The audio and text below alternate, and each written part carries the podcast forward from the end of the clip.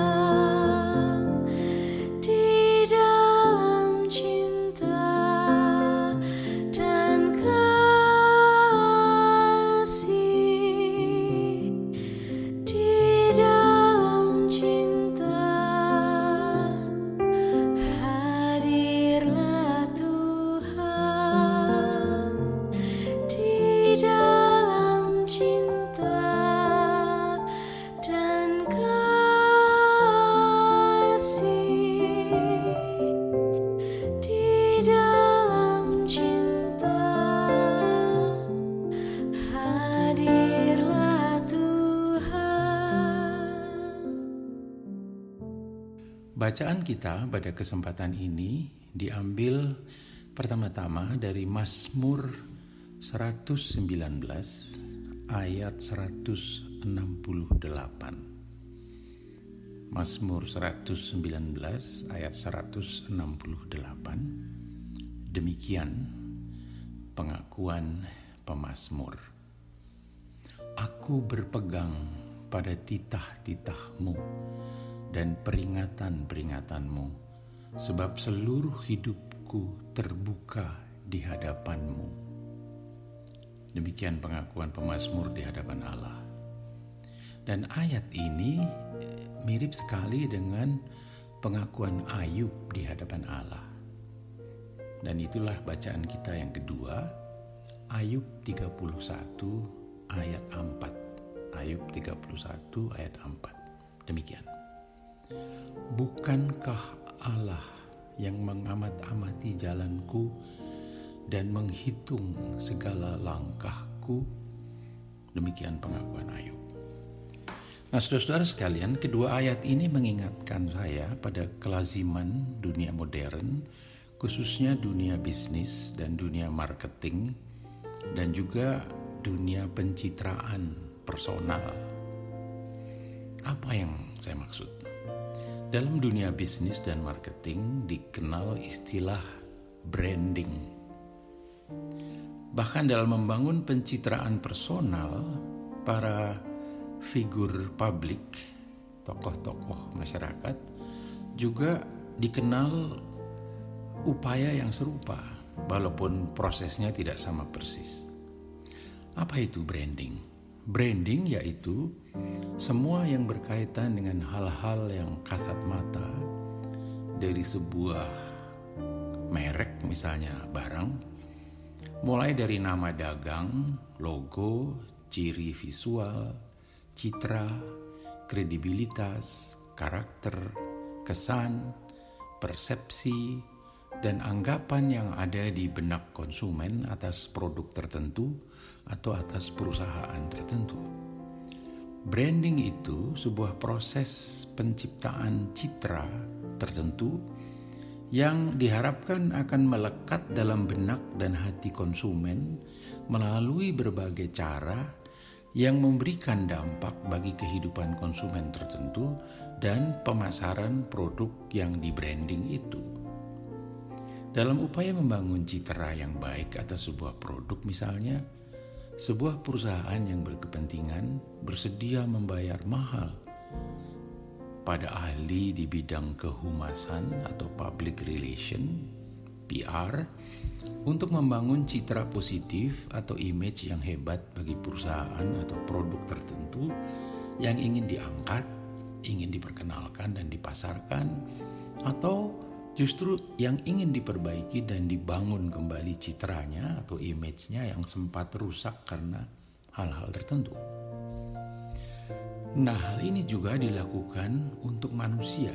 Misalnya menjelang pemilihan umum, ada banyak tim kerja atau humas profesional yang dibayar mahal untuk mendongkrak citra positif dari calon atau kandidat tertentu dengan berbagai upaya oleh para profesional dalam bidang branding guna menarik perhatian para pemilih dan memilih figur yang telah didongkrak citranya itu.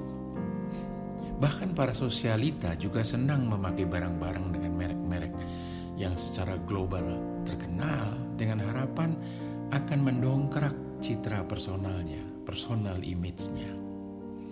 Nah, saudara-saudara, upaya memperkenalkan sebuah produk yang memang baik dan bermutu tentu sah-sah saja. Tetapi yang kadang-kadang terjadi adalah mengelabuhi orang, mengelabuhi konsumen, membangun citra yang sebenarnya palsu atau tidak benar.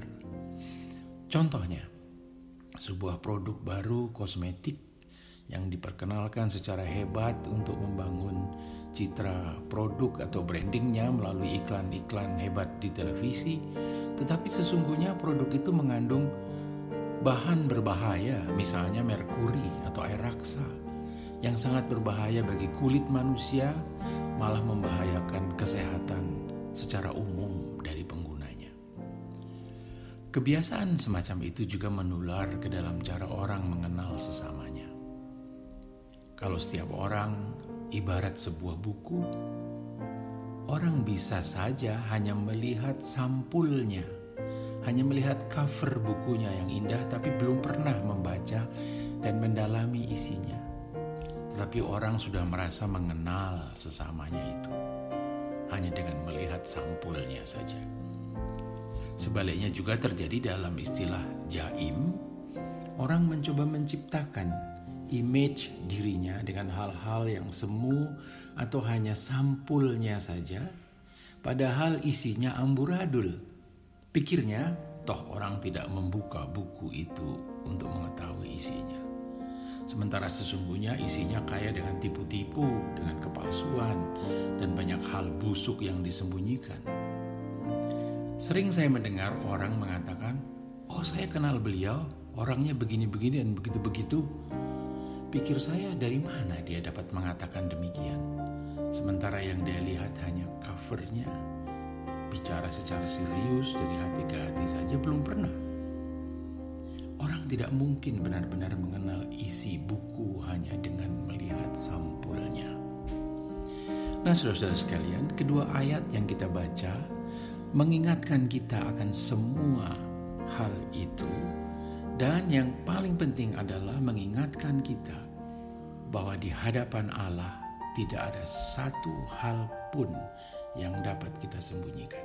Pemasmur mengakui itu sebab seluruh hidupku terbuka di hadapanmu. Bayangan saya seperti buku yang terbuka dan siap dibaca. Atau seperti pengakuan Ayub, bukankah Allah yang mengamat-amati jalanku dan menghitung segala langkahku? Kita tidak ada gunanya berjaim di hadapan Allah kalau masing-masing kita ibarat sebuah buku, maka Allah mengenal setiap kalimat dan setiap ilustrasi di dalam diri kita. Allah tidak hanya mengenal sampul atau cover dari diri kita. Kedua ayat yang kita baca sesungguhnya menolong mengingatkan kita semua untuk menjadi diri kita sendiri dengan penuh rasa syukur, tanpa kepura-puraan, tanpa jaim tanpa polesan ini itu. Sebab Allah tidak dapat kita kelabuhi. Dan untuk apa kita mengelabuhi Allah yang melihat hidup kita secara transparan? Allah yang mengamat-amati jalan kita dan menghitung segala langkah kita, kata Ayub. Jadi saudara-saudara sekalian, di dalam suka maupun duka kita, tetaplah datang kepada Allah di dalam keberhasilan maupun kegagalan kita, di dalam kelegaan maupun kesesakan kita. Baiklah kita tetap terbuka di hadapan Allah. Sebab kita masing-masing adalah ciptaan yang unik dari kasih karunia Allah. Kita syukuri karunia-Nya dalam diri kita itu dengan menerima diri kita dan terus membangun diri kita ke arah Dia, ke arah kehendaknya atas hidup kita masing-masing. Karena Dialah yang menciptakan dan mengaruniai kehidupan kepada setiap kita. Amin. Mari kita naikkan doa Bapa kami dalam pujian berikut.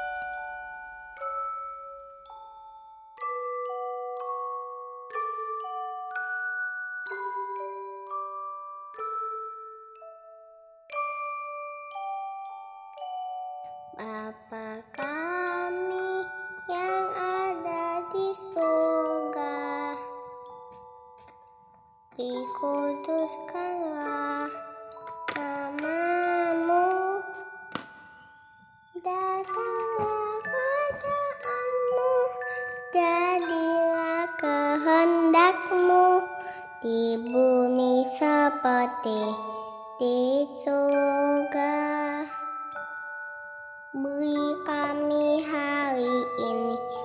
Makanan yang secukupnya. Ampuni salah kami seperti kami ampuni yang bersalah pada kami. Jangan bawa kami dalam pencobaan maka lepaskan kami dari yang jahat sebab kau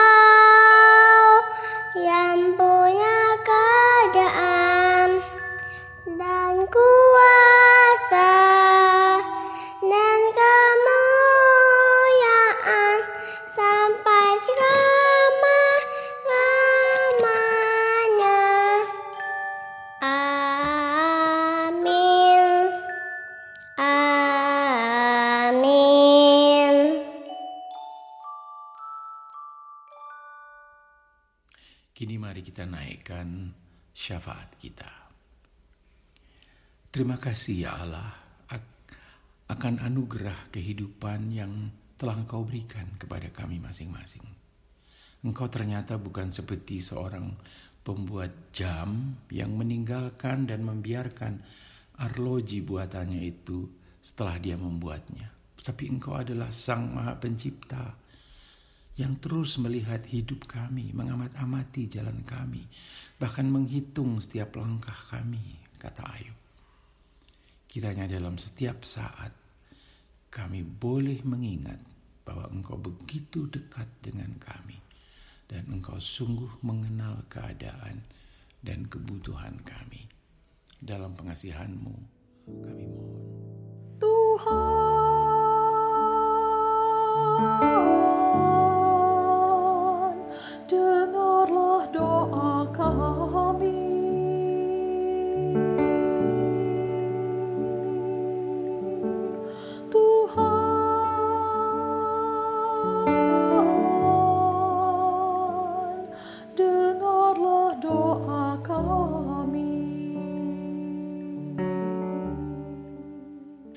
Allah Sang Maha Pencipta, tolonglah agar kami senantiasa dapat menerima diri kami seperti adanya.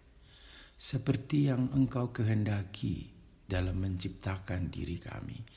Dan terus berupaya mengembangkan setiap benih hal baik atau talenta-talenta yang telah kau berikan kepada kami masing-masing demi kemuliaan-Mu serta menolong kami untuk menolak setiap pencobaan yang berusaha menarik diri kami kepada hal-hal yang bertentangan dengan kehendakmu itu dan pencobaan karena keinginan-keinginan sesaat yang menggoda. Dalam pengasihanmu kami mohon. Tuhan,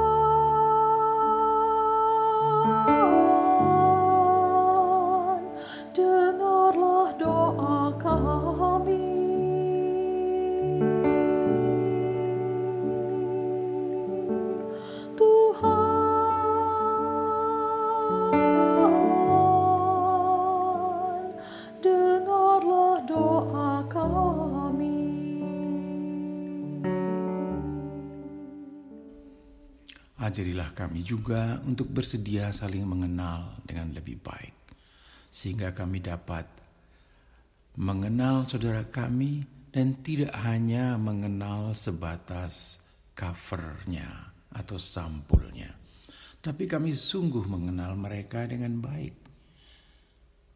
Demikian pula kerelaan diri kami masing-masing untuk dikenal dengan sesungguhnya. Sebab hanya dengan demikian, dengan saling mengenal secara baik, kami sungguh-sungguh dapat bersekutu, dapat menjadi